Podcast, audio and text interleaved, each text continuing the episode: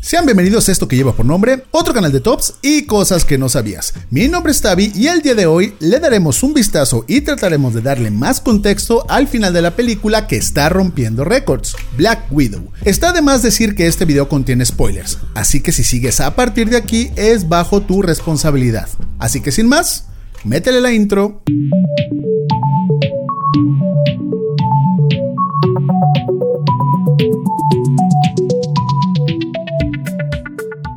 La escena postcréditos de Black Widow nos presenta de manera bastante pesarosa la llegada de Yelena Belova a la tumba de Natasha, lo cual le da un cierre justo y obligado al personaje interpretado por Scarlett Johansson, ya que en Avengers Endgame solo vimos el funeral de Tony Stark y no se le había dado un cierre justo a la viuda negra, ya que sin ella no habrían obtenido la gema del alma después de su sacrificio en Bormir. En el momento en donde todos estamos a punto de soltar una lágrima, ya que la escena logra ser bastante triste, se aparece Valentina Alegra de Fontaine, a la cual ya habíamos visto en la serie de Falcon and the Winter Soldier reclutando al US Agent. Pero esto vamos a explicarlo un poco más adelante.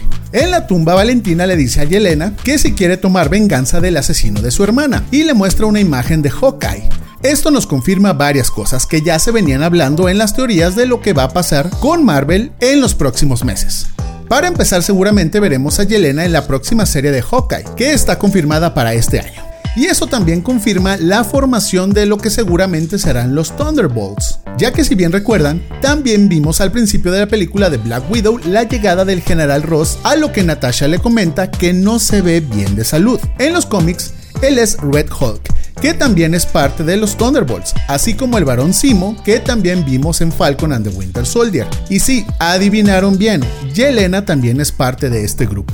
Pero, ¿quiénes son los Thunderbolts? En resumen, es el Suicide Squad de Marvel, un grupo de héroes con digamos muy pocos escrúpulos que trabajan para el gobierno de Estados Unidos, por lo que podemos asumir que Valentina será la líder de este grupo un tipo Nick Fury, ya que en los cómics, sin meternos mucho a fondo, ella es una doble y a veces triple agente que ha trabajado para varias organizaciones simultáneamente. Otra cosa que da indicio de la formación de este grupo es la aparición de Taskmaster, que también ha sido parte de los Thunderbolts. Solo hay que recordar que si bien Marvel para el MCU toma muchas referencias de los cómics, siempre cambia cosas y nunca lo hace igual a lo publicado en las historietas. Pero con el final de Black Widow, quedan sentadas todas las bases para la aparición en pantalla de lo que seguramente serán los Thunderbolts.